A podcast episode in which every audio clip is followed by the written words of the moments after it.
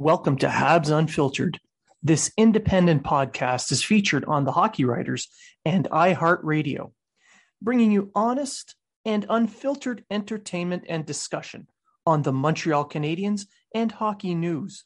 Your hosts, Matt Smith, Treg Wilson, and Blaine Putney, are proud to be one of your trusted sources. If you are talking about it, so are we.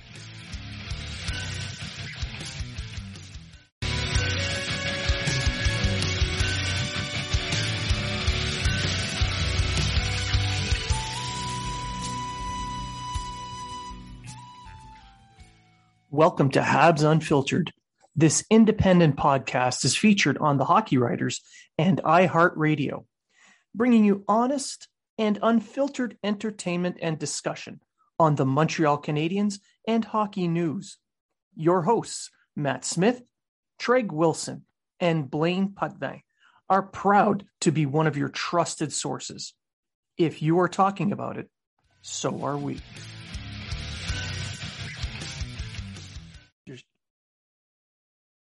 Brace yourselves winter is coming. What the writers of games uh, game of thrones didn't want to tell you is that bran was actually in a wheelchair because he didn't trim his balls with manscaped. Poor guy thought it was okay to trim his balls with a traditional razor or hair trimmer. Not sure what you want as a gift for the holidays? Well manscaped is the ultimate gift and they're here to change the men's grooming game. And you can get 20% off plus free shipping if you use the code unfiltered20 at manscaped.com it's time to gear up and get yourself the gift of shaving this holiday season. I am talking about the Manscaped Perfect Package 4.0. The Performance Package 4.0 is the best in the business. This hygiene bundle includes the Lawnmower 4.0, Weed Whacker, Boxers, Travel Kit, and liquid formulations. The new Lawnmower 4.0 trimmer is waterproof with advanced skin safe technology to reduce nicks and cuts, and even has a light to help with your close shave down there. No need to have a red wedding situation next time you're going for a trim. The Weed Whacker ear and nose hair trimmer can help you whack those nasty weeds in your delicate holes. This product also has proprietary skin safe technology to help prevent nicks, snags, and tugs. The performance package also includes Crop Preserver. It's deodorant for your balls to protect against chafing. Also, their Crop Reviver ball toner will keep your boys fresh at all times. Maybe you're on the other side of the wall and you don't know when your next shower is. No worries. The crop mop ball wipes are for you. Have smelly feet? Manscaped can help with their foot duster foot deodorant made to fight odors of the dirtiest feet. Want to smell good everywhere? The Refined Cologne by Manscaped is a clean and fresh scented designed for the refined gentleman. On top of everything, they've even thrown in the shed travel bag to carry your goods and the Manscaped anti chafing boxer briefs to hold the entire package together. Get 20% off plus free shipping with the code unfiltered20 at manscaped.com. During the winter, you may be spending more time inside with your balls. Might as well make them beautiful. Get 20% off and free shipping with the code unfiltered20 at manscaped.com. That's 20% off with free shipping at manscaped.com and use the code unfiltered20. It's time to join the Manscaped movement. These podca- products are no joke.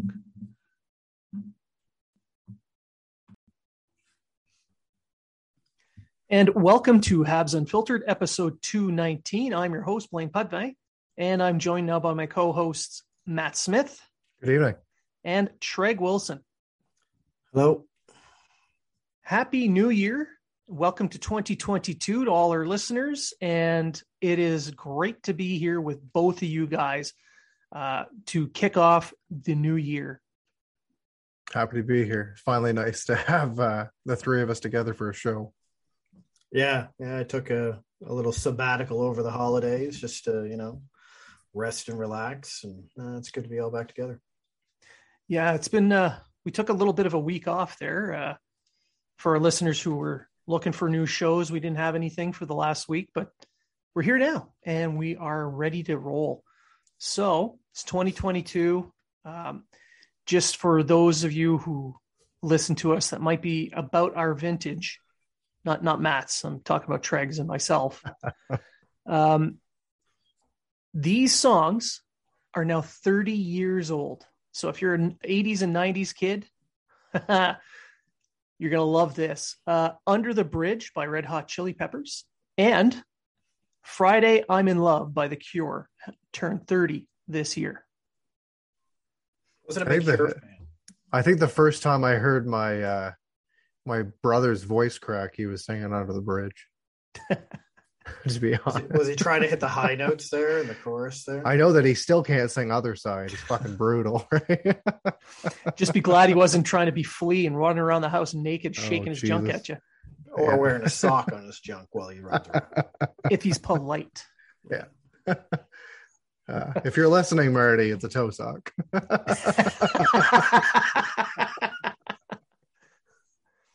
Why is it so crunchy? yeah. All right, so uh, we'll just dive right into it. There, there is quite a bit of news, despite everything being kind of paused at the moment. So the Canadiens extended their pause this morning as we record. It's Wednesday, the sixth of January. Uh, today was supposed to be the end of the Canadiens' COVID pause, but they extended it to the eighth of January, which means if it were to be lifted on the eighth, they will practice on the Sunday coming. So fingers crossed, especially considering they have a game on Wednesday against the Bruins, which was supposed to be a home game. They just moved it to Boston so they can get fans.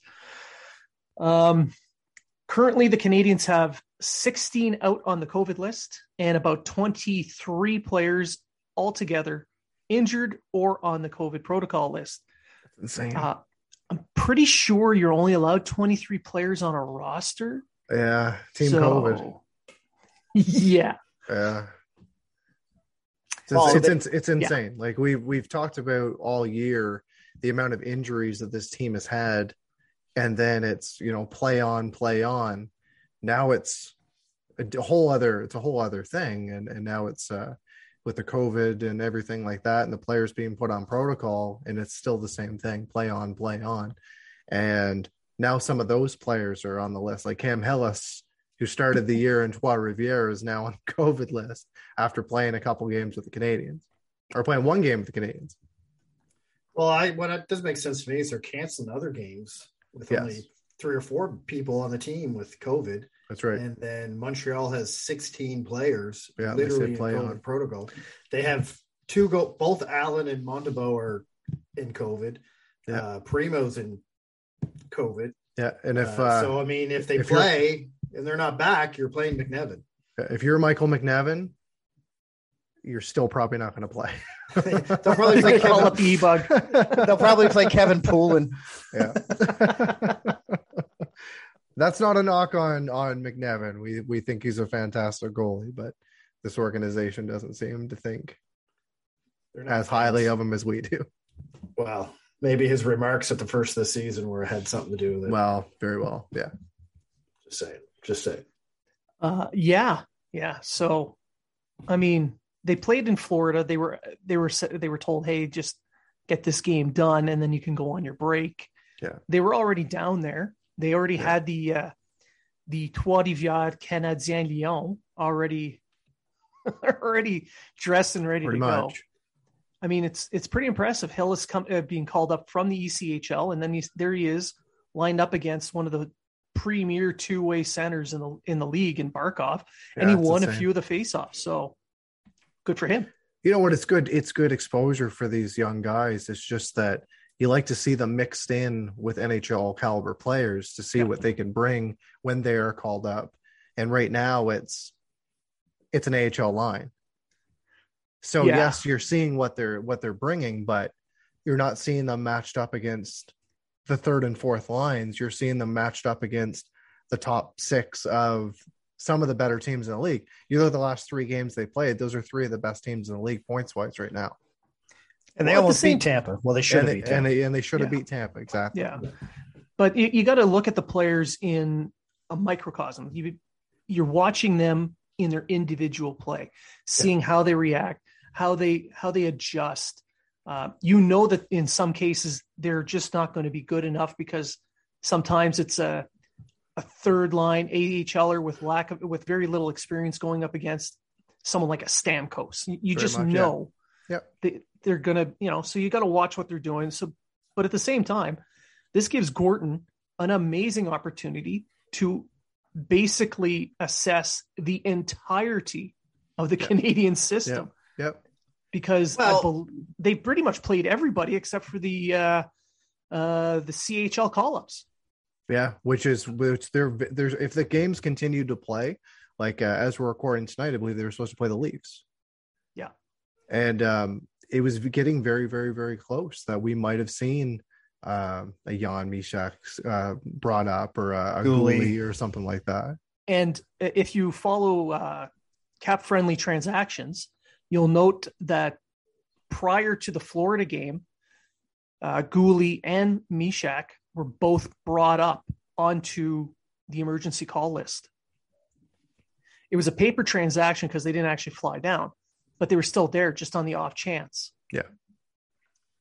Uh, I would- you mentioned Gorton there and how he can assess. He can assess his players and what he has in the system, but I don't understand. He can't really assess the team. That's what he's going to have it hard Yeah. issue. do.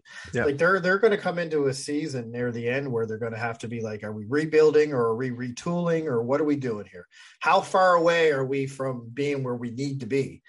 Do we need a full rebuild and say, fuck it, we'll start from scratch, let's go, or do we just need to add change the way the defense is a little bit and then add a player here or there. It's hard to assess that when from day one, you kind of really haven't had your actual team. It's been Uh, like that the entire season. Bergevin That- that's never what had the saying. entire team, right? So so. How can you assess? How can he assess what he needs to do in the offseason? I mean, I Yeah. personally think a rebuild's on the table, but uh, Yeah. That that could be a show in itself. I think uh, that's true. I That's true. I think we can have a we can add that with a a GM search show. But Yeah. we'll, we'll go back to uh, the news around the team. So we talked about the pause. Um, Logan Mailloux has been reinstated uh, as of January 1st. He is back on the active roster for the London Knights, according to the OHL and its uh, its health professionals. He has he has met all the requirements that the league in the OHL has placed for him uh, to be able to play again. Um, so uh, he's supposed to play on the 7th of January with London. Um, so now it kind of comes down to everything that this kid did, all the illegal activity, the criminality that he has. He has to put that behind him now and prove he is worthy of a second chance. Yeah, and that's just not on the ice either.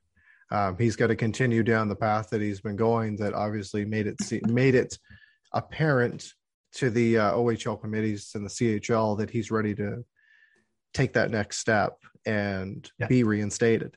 Um, he can score a hat trick a game if he wants to. It's not going to matter if he if he continues if he if he gets back into the path that got him into this trouble to begin with.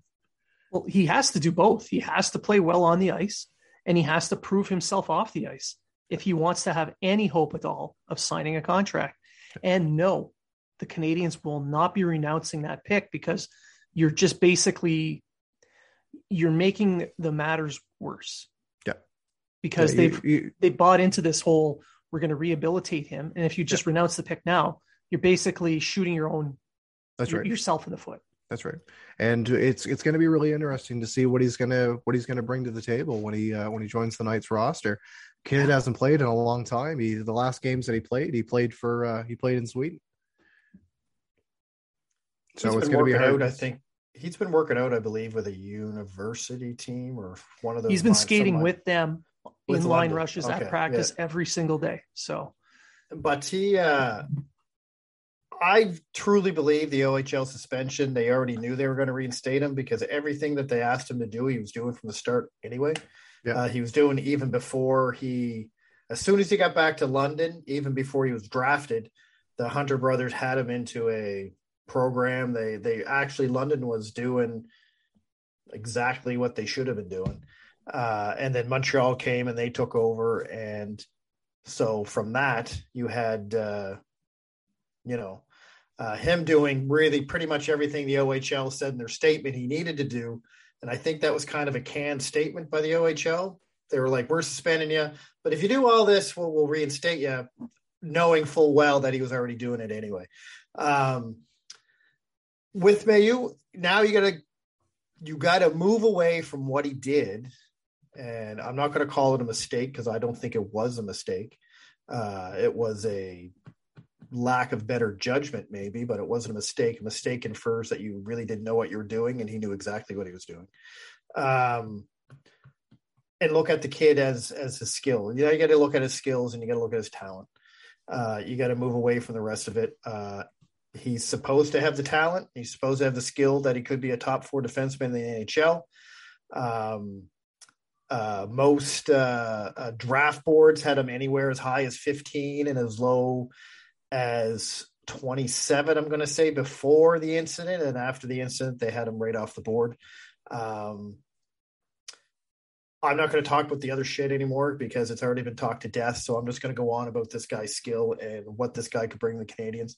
If he comes back the same way he did when he left, you're going to get a pretty good puck moving, uh, heavy hitting, uh, good skating um, defenseman who has a IQ both in the offense and the defensive zone. And uh, if that's the case, it's the type of hockey player that I think Jeff, type of defenseman, I think Jeff Gorton's going to want on his blue line. Uh, I think you're going to see a change from the stay at home defenseman type, uh, Marc Bergevin type defenseman and move into the good puck moving two way defenseman that uh, I think Gorton's got with speed and uh, uh, puck skills. Who would now, you say? Who would you say that he would compare it to? Logan Mailloux. Yeah. if you're talking about kind of a heavy hitting, smooth skating, um, off, you know, two way defenseman. On the Canadiens? No, it's just or in anyone? general. In general. Maybe a Letang. Yeah, maybe. Not maybe not as highly as skilled, but maybe. I kind of look at him. I kind of I, I kind of look at him as kind of like a Jacob Trouba. Yeah. Maybe. Yeah. Yeah. I think he's a better skater than Jacob Trouba. But he's that style. Yeah. Yeah. I look at Kaiden Guhle as more of a well, I guess Trouba got some offense to him too, though. So I guess I, I can't take that away from him.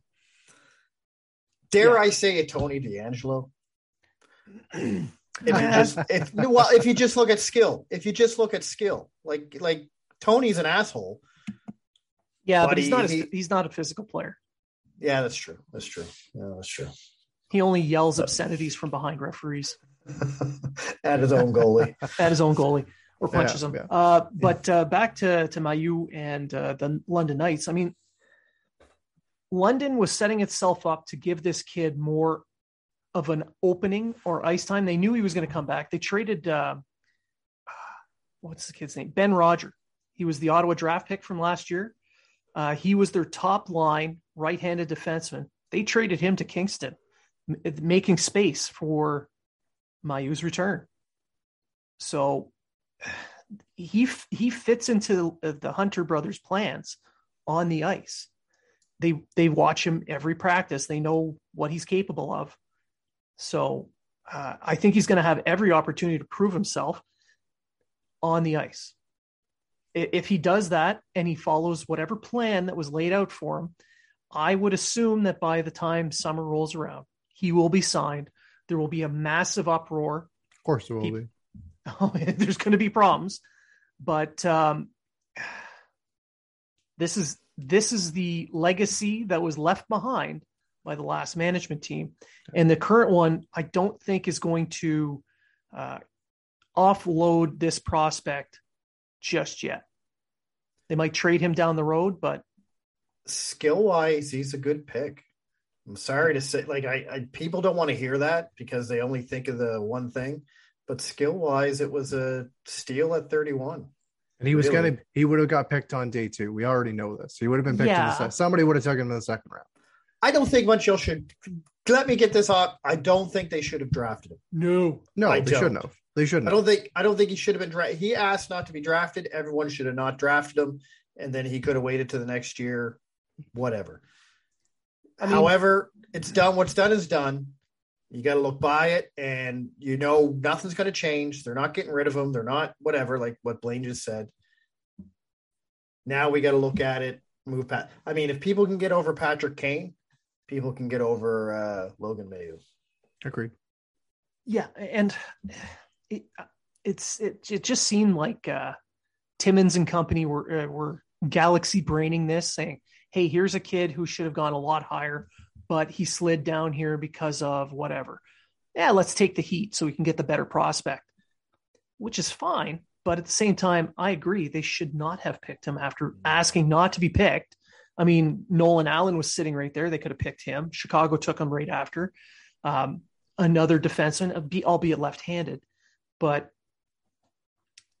these are the these are the options they had. It's not like, you know, it would have just been easier. It was a 31st pick. It's not like they were picking, you know, 20th or somewhere down the line where, yeah, you know, it was a 31 pick. It's almost a second round pick anyway. You could have went with uh, I don't I forget who the Canadiens' first pick. Riley Kidney was he the next pick they had or uh, uh uh, you're pretty so. sure. Let me, let me just it was. check. It was. I'm pretty sure it was Riley Kidney. They could have went with Riley Kidney at 31. They were picking him anyway next. So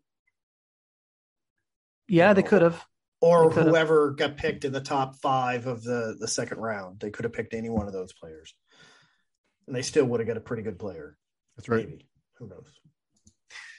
Still, they could have picked uh, Räty, a centerman that uh, the Islanders picked up. I mean, they could have had a bunch of other picks, but the pick was made. That's who the uh, the Canadiens have. That's what they have to deal with. He is back on the London Knights roster. We're going to see what he can do, and if he can, he can perform on and off the ice the way he's supposed to, and we'll see what happens this summer.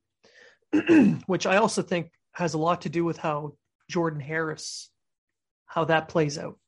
Yeah. And it seems that um, Gorton's going to be down in the States, or he might already be uh, in the States, and he's going to be evaluating some of that uh, college talent that the Canadiens have in their system. There's quite a bit. There is. And according to Pierre LeBrun, uh, it may not. He may Harris may not want to come back. However, LeBrun's kind of thing was a little bit flippy floppy because in one sentence he's saying he may not want to come back. He might want to go to the home team Boston. He doesn't have to resign in the summer. However, with the new management and the new everything else, he may have changed his mind to. So it was kind of a. Yeah, that's been that's been I the wanna- the. I don't want to say a click a clickbait Twitter post, but it was kind of a. Is But this that- really hap? You know, That's been the trope that's been repeated ad nauseum. Now, will he sign with his hometown Bruins? Will he stay with the Canadiens?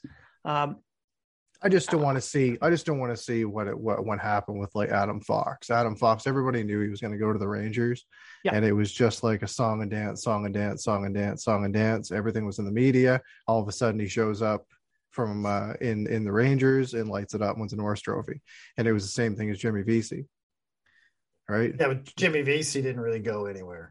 Right. And so it doesn't really. The thing is, is, is I don't like the way the college players get to pick and choose after certain, so many, so many years where they can go. Like, Yeah. why bother drafting them? Why, why Yeah. bother drafting if you're going to sit there and go, well, I don't want, I don't like who I got drafted by, so I'm just going to play out my college uh, hockey, and then I'm just going to choose who I want to go Yeah. to later. Yeah. If Imagine that's the if- case. If imagine that's the if they Makar did well that. just play it out. Yeah. yeah, imagine if Cale Makar did that. Like Adam Fox, a terrific, like, very good defenseman. But you know, you know, I'm, just, you know, my ankles are still sore watching that uh, highlight from uh, Makar the other night against Chicago. So Yeah. just imagine if he would have done that, or any of these other top level college kids. Now- that wasn't done that against just anybody. That was Yeah, that was wasn't just Marc-Andre against Fleury. anybody. That was Yeah. against Kirby Dach. Kirby Yeah. Dach and then Andre Fleury for the, for Yeah. the goal. But I mean, you think about it. If Owen Power, I truly believe if Owen Power does this with Buffalo, you're going to see the NHL the NHLPA, or at least the NHL, look at this and go, "We got to change this university thing because really, what is if once they know they can have their pick of who they want to play with, why would they care who they got drafted by? True. It'd be you know, they just say, "Well, I'll just play because you only what is it, three years? As long Yeah, as they four, yeah, as long as they don't sign for four years, they're like, all right, I'm free to go to whoever I want. Yeah, Yeah. yeah. Well, but at the You same know- time, no matter who you sign with, you're signing an entry level deal. Yeah, but yeah, but at least you're signing with the team you want to be with. Yeah, Yes. you're picking and choosing for your opportunity. And Yeah, in Jordan I- Harris's case, Yeah. um, his his goal, if his goal is to step right into the NHL, if Northeastern loses out and doesn't make the final, f- uh, the Frozen Four,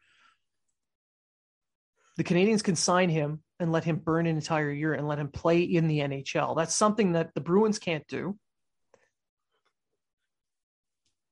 because the, The Bruins- Canadiens own his rights.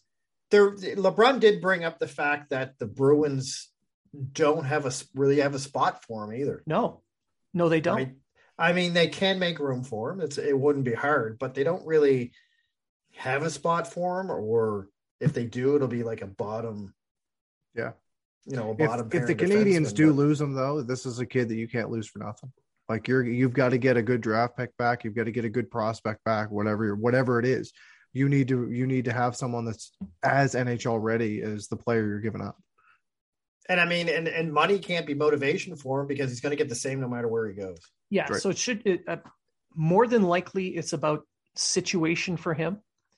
And according to his coach down in Northeastern, uh, he is a loyal kid, and he his goal is to finish out the year win a national title, and sign with the Canadiens. So until I hear otherwise, that's my expectation.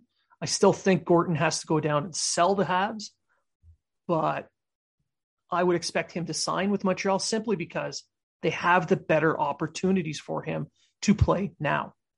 He'll probably he'll play next year. He'll play this year. Guaranteed. He could. Yeah. Guaranteed. All right. Moving on from that, uh, the last game. Oh no, you had a piece of news there, Matt. Yeah, so uh, the Hamilton Bulldogs announced today that they acquired um, Hamilton-born defenseman Arber Xhekaj from the Kitchener Rangers, and in return, the Rangers received a forward, two second-round draft picks, 2022 and 2025, two third rounders in 2023 and 2024, and a conditional fourth in 2023. This is quite a haul for a guy that literally walked into the Kitchener Rangers and you know put up three points in 59 games. You know, sophomore season put up 17 points in 51. Then all of a sudden he bursts on the scene as this undrafted player. Right now gets drafted or gets um, picked up by the Canadiens organization after a very good camp, and now he's at 17 points in 18 games with a very good fight that's all over hockey fights right now. And yeah, it was used suspended for. and uh, um, this is kind of a kid that kind of came out of nowhere, and now he's uh, kind of one of the prospects to watch in the Canadiens organization. So good on him. Um, he's worked very hard for this uh, opportunity. Now he goes back home, plays for the Bulldogs, and he's going to be playing with uh, uh, Canadiens prospect uh, Jan Mysak. And um, they're going to be looking for uh, for a run for the OHL championship. Matt, you never mentioned Niver Mutter. I just said a forward. forward yeah. is the infamous, yeah. yeah. soon to be drafted. Yeah, Navrin Mutter. Navrin Mutter. Yeah. Is he from Newfoundland? I have no idea. Mutter. But if it is, his real name is his real name's Nathan Mother. uh, so I, have had uh, one of our listeners reach out to me and send me some messages uh, via Twitter and telling me how excited he is to see Arber Xhekaj go back to his hometown. Uh, he he knows him uh, from the days when him and his son would um, would play on the same team. Uh, he says a, he's a great kid. He's a quiet spoken person. You'd never guess by his play on the ice, but he's a quiet spoken uh, young man who's comes from a good family and, and, he just works hard. So it's good to see these underdog stories uh, come uh, come out and it's nice to see good people be rewarded for hard work. During the preseason I, I, I mentioned like right after the right after the preseason we went into the season they started a little bit slow. And i mentioned a few times that maybe they shouldn't have given so much opportunity to some of these young guys during the preseason and especially with a uh, with a shortened schedule and really tried to pair their their uh, NHL roster up. He was one of the guys that I didn't really care that they gave him a little bit extra playing time because he earned it. And then the, well. fit right in. And, the, and then all of a sudden he gets a, a three year entry level deal out of it. And the, uh, from a guy that nobody knew about going into this season. And I had to watch a game to figure out how to pronounce his name. but I mean, it's it's not hard to see how a six foot four, 225 pound physical defenseman could fit into a pro system. Oh, 100%. This, but this it is interesting to see the way he, how offensively he turned his game around. From, yeah. like you said, he started with three points to 17. He was more of a stay at home defenseman. And then all of a sudden with Kitchener this year, he became their one of their top scoring defensemen. Yep. So Almost It's just a point late bloomer. Yeah. He's a it's- late bloomer. It's kind of like Sheldon Souray when he came to Montreal from New Jersey. Sort of. I don't think I we're going to be seeing a big power play bomb. Uh, but No, I, I just meant the way his offense. His, Yeah. He went from a, a defensive defenseman to an offensive defenseman. I think this gives. I think we're going to see this guy in AH, the AHL next year turn some heads. Oh, yeah, yeah, absolutely. And 100%. I want to see how his his offensive game translates to the pros. Yeah. Uh, he's got the defensive side down. I'm not too concerned with that. He's physical. He's very solid defensively. He's improved on his skating year over year, and I want to see his offensive game as well. If he can, if he can get some of that to translate to the pros, then maybe we have an NHLer on our hands. He could be next year's Schueneman. Yeah, you know what? Schueneman hasn't looked bad. Yeah, Yeah. I'm impressed with Schueneman. I like he could stay on the Canadiens all year for all I care. I think he's a great he just plays simple hockey. Plays the game. You don't even know he's out there. You don't even Yeah. hear his name, right? Kind And- of a Josh and- Gorges type. Yep, yep. I, I really like Schueneman. Like I think he's a perfect complement for that team. I, yeah, start trading bo- uh, bodies out and let him stay. Wow. Yeah, I think if yeah, 100. percent I think Chiarot's out, Kulak's out. I would keep Schueneman for the rest of the year. He's he may as well. And at this point, at this point, you don't have very many options anyway.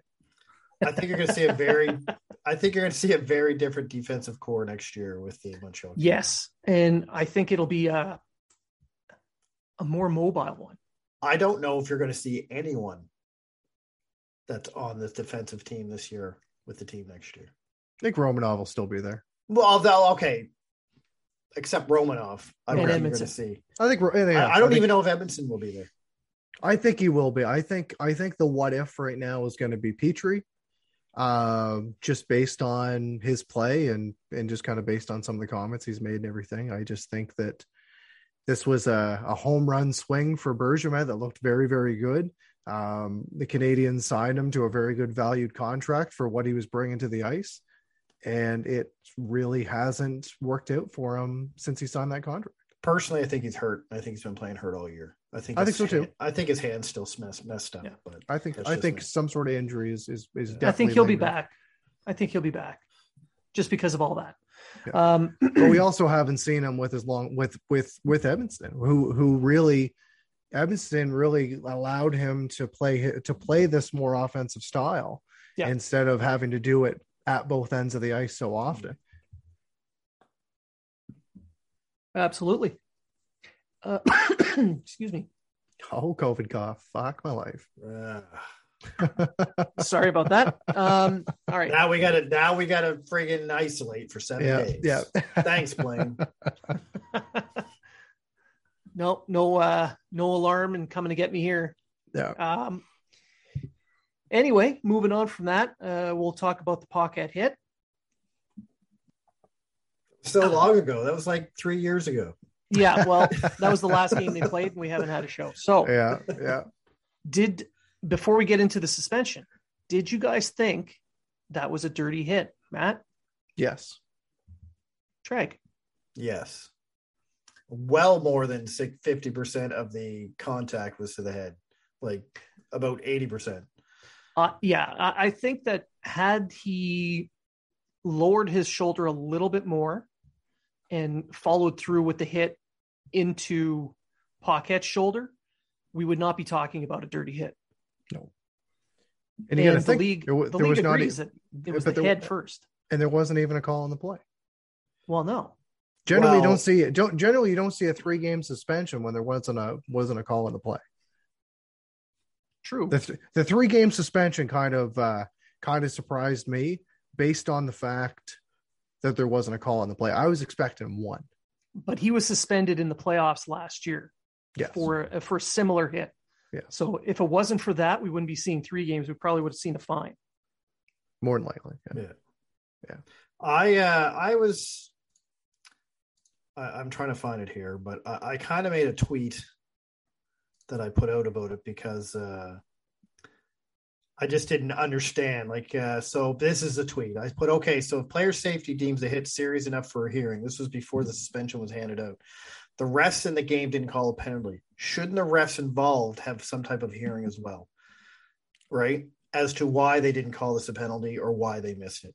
I NHL don't refs, see why not. they have NFL NHL refs have no accountability, and that's why they are trash. Is what I said. Yeah. And I'm not saying that's just because of the Montreal game. You watch any game across the league, and the refereeing in the NHL is so terrible and so. You, I don't even know how to describe it. There may be two referees where I watch and I enjoy watch them because they call the game from start to finish exactly the way they did at the start, the way they do at the end. Like either they let everything go, which is not a bad thing, right? As long as it goes both ways, or except for the obvious calls, or they call everything, Yeah. right? And I find the referees nowadays just, it's almost like they have a game plan going into the game of which team they're going to. It's almost like I don't want to be a conspiracy tinfoil hat wearing thing, but it's almost like the refs are geared to help certain teams and not help other You could teams. definitely say that about the Tampa game. yeah. Right? I, I would disagree with you, except for the fact that back in 2011, the the head of of officiating, Colin Campbell, had emails going around uh, telling the referees to call games a certain way, especially the games where his son was playing. So I can't say you're wrong because it's happened. I- it's just the way I see it. And I'm not like again, I'm not just talking about Montreal. There's been other games I've watched where I'm looking at the referee going, why is this guy getting called for being bigger than this guy? Right? This that was the penalty. He was just bigger than the other guy. Yeah. And then this guy's getting away with whacking this guy six times in the friggin' legs and not getting a penalty whatsoever. Yeah. Uh, the Montreal Tampa game was another ridiculously called game. I mean, I know we're getting away from the hit and getting more into refereeing, but first of all, how is the Gallagher goal even called a no goal? Uh, that's Because it's Gallagher. but It's that that shouldn't be. It shouldn't matter who it is. It should that's in the rule matter. book. It's in the rule book. It's the Gallagher rule 69.69. It, it, it doesn't matter. I mean, and then when uh, uh, Caulfield goes in on a breakaway and he's just getting hacked the whole way into the breakaway, No, no, that was fine. call. That was fine. and Absolutely I don't. fine. You guys know me. I don't normally argue about refs. I don't normally sit there and and, and try to you know, but things are getting ridiculous. And the refereeing, you can't even say anything after the game about it. You're not allowed. You get fined if you say the refereeing was poor. We need to do a better job. Fine. Right. And I think coaches and teams should be taking more fines. They, it has to be. I mean, if, if Gary Bettman's going to come out in the playoffs and say they have the best officiating in the entire world, right? You know something's up. Yeah. Yeah, We'll look yeah, at exactly. we'll look at Chris Lee. Right. No. Chris Chris Chris want it. Lee famously didn't make that call against um against when the Canadiens were playing um Vegas. There's pictures all over it of Suzuki getting hit in the face. But I think it was by McNabb. Yeah. And um Lee's just sitting there just just chilling. And he's actually been in the American Hockey League. His second game of the year was just the other day, and then he when he when he officiated the Winter Classic. But is that because of a bad call in the NHL or Well, there was so so, yes. it are they hold him accountable? Like are I they think I, saying I I think that I think for that it was just based on No, the fact he that was there hurt. was was he Yeah, he was doing a rehab stint. He had a knee injury. from going down on all the Knights players after they gave him uh after they gave him a couple wins during From that series. Suzuki or- got hit in the head and snow hit his knee and he was Oh, like, "Ah, my Jesus. knee." But uh, but in general, overall, I can't disagree with Treg. I do find that the officiating in the last few years has started to go downhill in a hurry. Uh, and then you look at the NFL and how they they manage their officials. If an official screws up, they're held accountable publicly. Like they have to make an apology and they have to go through the whole thing. They have to go through courses again. Then they come back to uh, to uh, to officiate a game after a certain amount of time and training is completed. And then if they screw up a second time, they're fired. So the accountability that the NFL has needs to be brought into the NHL. Now, I, I, granted, hockey's a much faster game and you will miss certain plays. and that and that's fine. It happens. Like you, you, you, it happens. I and, and again, I'm not against a, a referee putting his whistle away and not calling anything. It's whether or not you're calling it fair and square. It's whether or not you're, you know. And I'm not saying again.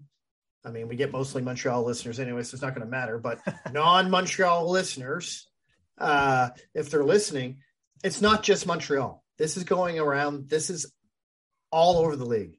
And if it's not fixed, it at least let the players or the coaches say something. At least let them vent their frustrations after the game and say, hey, there's a way to do it. Don't say, hey, those fucking refs are fucking shit, blah, blah, blah. But then say, hey, That's our that's our job. yeah, Yeah. I, Yeah. I, I feel the officiating, you know, was a bit biased. I don't know why, but I, I don't understand why we get called for these penalties and they didn't cut called for this. Or why can't you have something like a, a major hit like the Paquette thing?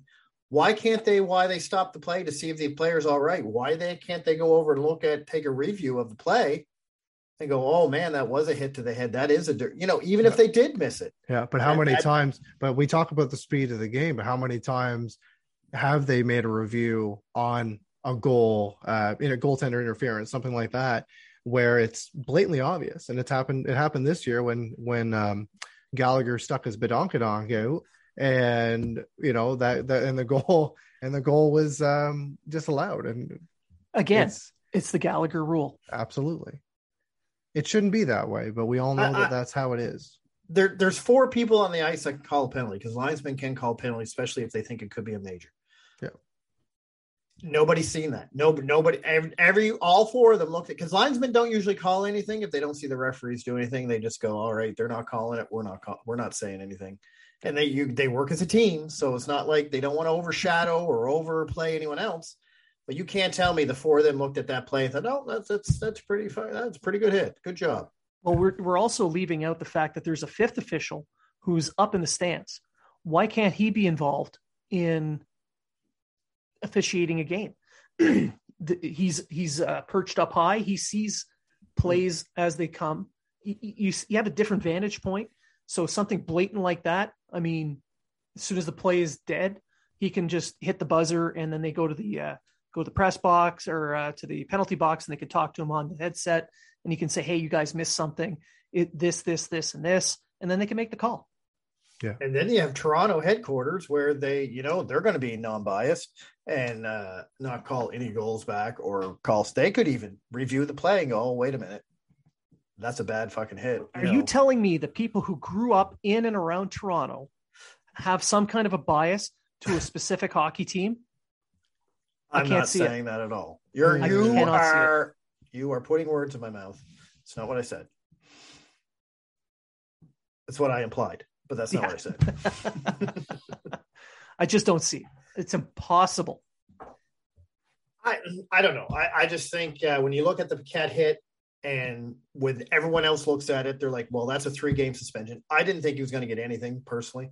Um, they give, of course, then again, player safety isn't really well known for being, you about know, player safety. Yeah, really. But I mean, sometimes you'll see a hit and you're like, holy God, that's like a 12 game suspension. He gets like a, the, the biggest fine fine. we can give is 500,000, it's $5,000. Yeah. and then you look at another hit and you're like, oh, that didn't look too bad. This guy suspended for 72 games and won't, get- you know, has to, you know, move to Alberta for a year. Um, Whoa, whoa, whoa, whoa, whoa, whoa, whoa, whoa. Let's not be too harsh. Hey, I'm just saying, Southern Alberta, not Northern. 72 games is is enough. but you know, like they're not consistent at all with how they call things. But anyway, it's No. nothing we can do about it. Obviously, it's nothing that coaches and teams can do about. it, But I'm surprised that more owners haven't stepped in and and said something, or maybe Well- they have. It only takes six owners to make a decision anyway. So Yeah. And five of them are Jerry, uh, Jeremy Jacobs. Uh, but to take a step back from officiating, I think we need to have a beer and relax. Namely, puck off lagered ale beer would be an excellent choice. Our sponsors at Boxing Rock would be happy for you to partake in that and relax a little bit. If you got up at the break of dawn and spent all day drinking ring coffee while cheering your team under your hockey blanket, you and your dedicated ways deserve a super refreshing, perfectly normal beer to share with your friends. Puck Off Lagerdale is brewed with hockey and all its characters in mind. Cheers to a great puck off, and cheers to you, hockey parents, inspiring coaches, the good referees, and of course, the ever loyal fans. That is Boxing Rock Brewing Company's Puck Off Lagerdale. Uh, for our listeners who live in Nova Scotia and are 19 years of age and older, be sure to tag us in any one of the social media platforms that we are on. We're on YouTube, TikTok, Instagram, Facebook, Twitter. Uh, I don't know. Are we on Discord? I can't remember. OnlyFans. Are we? Yeah, we're definitely on OnlyFans. Uh, Matt Smith's there. I, know, Um, I have but- no idea if we're on Discord. but uh, but tag Habs Unfiltered on any one of those platforms and tell us why you like our show, and you could win your very own 12 box of Puck Off Lagerdale cans. We will send you the receipt so that you can pick up your own at your local NSLC. What if I don't like the show? Then you don't get anything.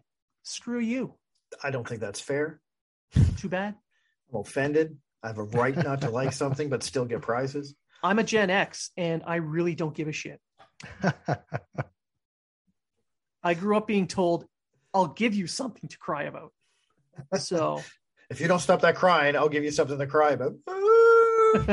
and it stopped. Do you remember? You remember those thick leather belts and metal spoons? I do. I had the wooden spoon.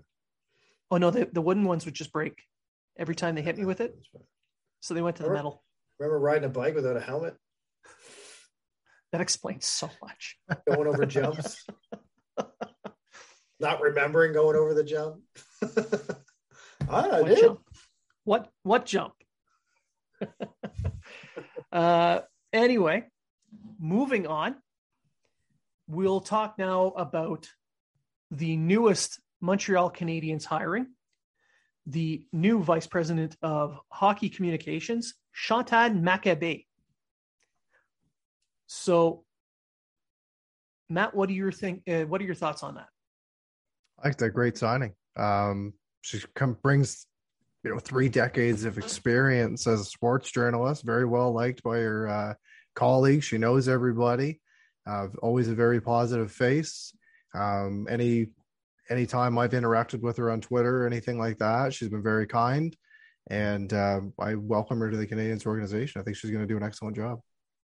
Greg? Uh, I think it's great for her. Uh, apparently, she's not going to have the same job as Paul Wilson, Not the exact Uh, one, no. uh, according to what she says in the uh, journal. Um, but I think it's a step in the right direction on getting women in more powerful uh, positions in the NHL. Not powerful, but more uh, um, Uh, front office higher position. positions, office positions in there. Um, uh, she's going to report to Jeff Molson and France. Uh, is it France? Is that how you France pronounce Belanger, it? yeah. France, yeah, France, France Belanger, uh, which tells me that France Belanger has a bigger say in the Montreal organization than I thought she was going to have. She is the president. Uh, yes, but I thought she was uh, more the going to be the Evenko. I thought the hot she was going to be away from more from the hockey stuff and do the other, but apparently she's not. Uh, well, she's the president me. of Groupe CH, which is both hockey and Evenko. So she's Right. essentially the uh, so Molson's the president of hockey. So she is his boss on the organigram, Interesting. He even though he's the own owner. boss. You can tell. say he hired his own boss. Yeah. Uh, but I, I think it's a great step. I think she's going to be, and she's a former journalist. Uh, so she's going to uh, uh, come out, and I think she's going to change a lot of things. I mean, maybe we'll see more transparency. Maybe we'll see more, uh, whatever you want to call it. I mean, she does say, "I don't want to use it. I don't want us to be the enemies anymore. It did not make sense. It will change. It's important for me, but is it important for the Canadiens? It's important for uh, Jeff Molson and uh, France Margaret Belanger. So Yeah, and I, and I I think, think that's a big step. I think it's a it's a they picked the absolute right person. Yes. You, you go on to uh, you go onto social media, and normally it's a very polarizing one or the other. There's always two sides, but then you go on to Twitter or Instagram or wherever, and I think there wasn't any bad comments. Everybody was, "This is a great hire. We love this." Because she's so well respected. She's been in the business for so long. Uh, and I've had the opportunity to speak to this uh, this person many times over the over the years, and she is polite. She is kind. She is giving. She's very very intelligent. Uh, I think she's going to do an amazing job. And more importantly, when she took the position, she mentioned on RDS that her goal is to make things more transparent. She's going to be going on air on TSN, RDS, wherever, and she is going to explain the Canadiens' position. So she'll be more available. The Canadiens' position will be heard more, and players will be more available. So this is going to give fans an opportunity to uh, learn more about certain players. This could turn some of these players into uh, some fan favorites because you'll you get to invest yourself in their lives. You get to learn about them as people, not just as hockey players.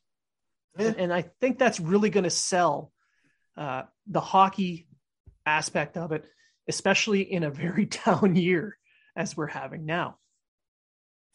She was actually uh, asked for about the job on November 30th, so she yeah. really took her time to make sure that. Uh, I, am just going through the journal uh, article. I read it yesterday, and she just wanted to make sure that it was going to be the right position for her, and it was the right time for her to move on from uh, RDS and uh, and and go from there. Because I mean, she was with RDS for what 20 some odd years since 32. She from 32 the first day they started. The first day they started, yeah.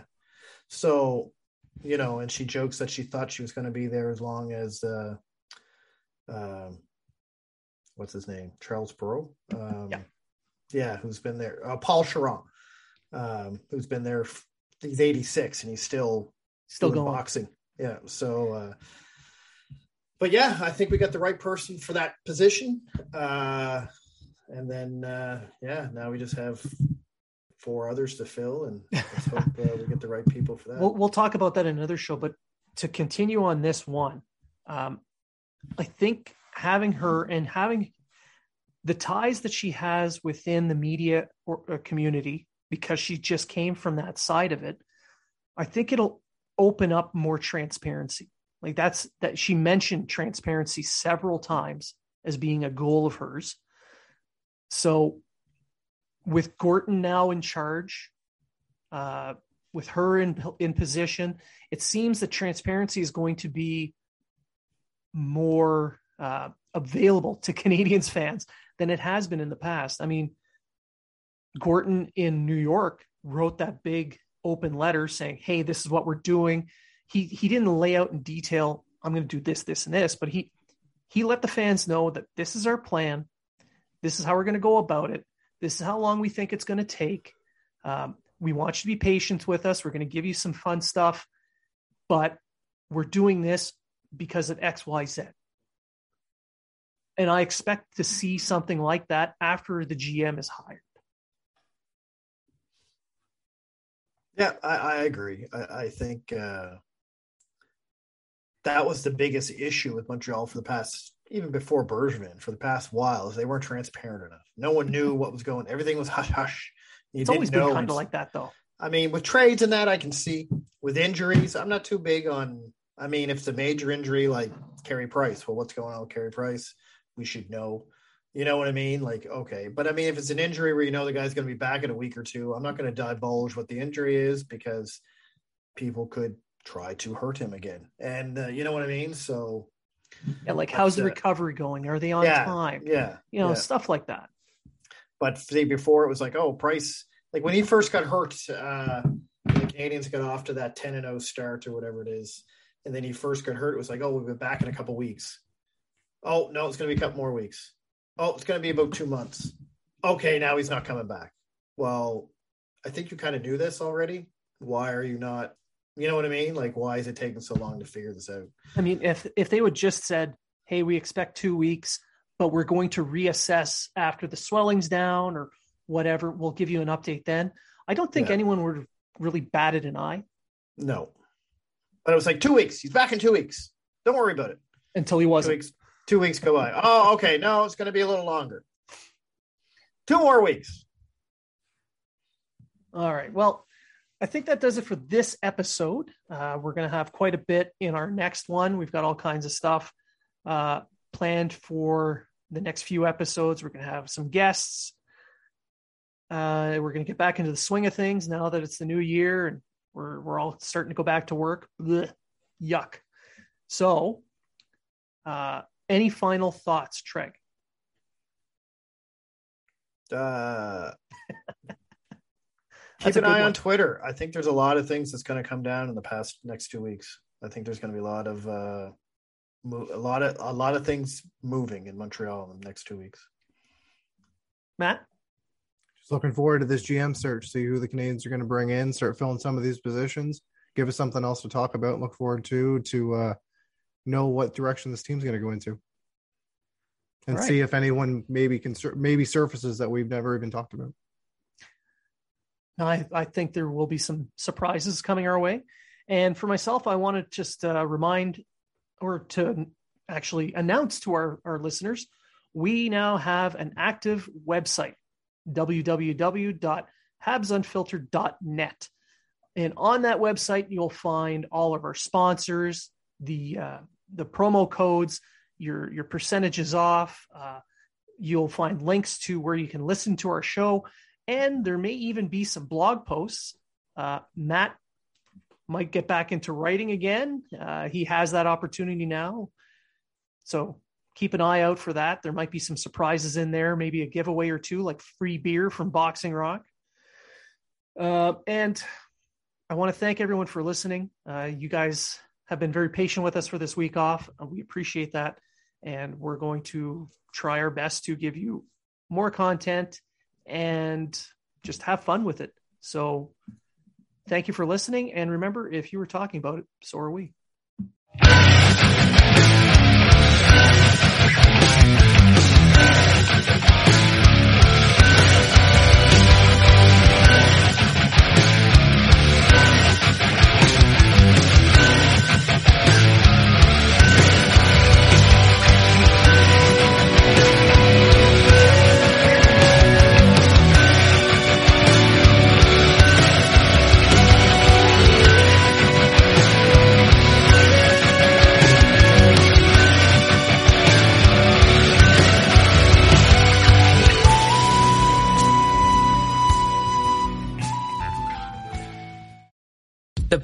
Super Friends is a monthly meeting of five podcast producers. Hi, I'm Katherine O'Brien from Branch Out Programs in Baton Rouge, Louisiana. I'm John Gay from Jag and Detroit Podcasts. I'm Matt Cundill from the Sound Off Podcast Network. I'm David Yaz from Pod 617, the Boston Podcast Network. And I'm Johnny Peterson from Straight Up Podcasts. Together, they form the Podcast Super Friends, an alliance of podcast masterminds sharing best practices, insights, and discussions to help make you a better podcaster. Follow or subscribe to the show on Apple Podcasts, Spotify, Google Podcasts, or at soundoff.network. I'm Jeff Woods and I'm shining a light on music and the rock stars who make it. He just was one of those people, he, he stood out. He was a magic guy. He really was a magic guy. All, we all have faults. He had the same amount of faults as we all have. This was before Led Zeppelin. Robert was full on. I mean, he was Led Zeppelin without the band behind him. He had the hair, the jeans, the whole thing, you know, and he was amazing. The Records and Rockstars podcast, heard around the world and yours to hear wherever you get podcasts. All the episodes from jeffwoodsradio.com.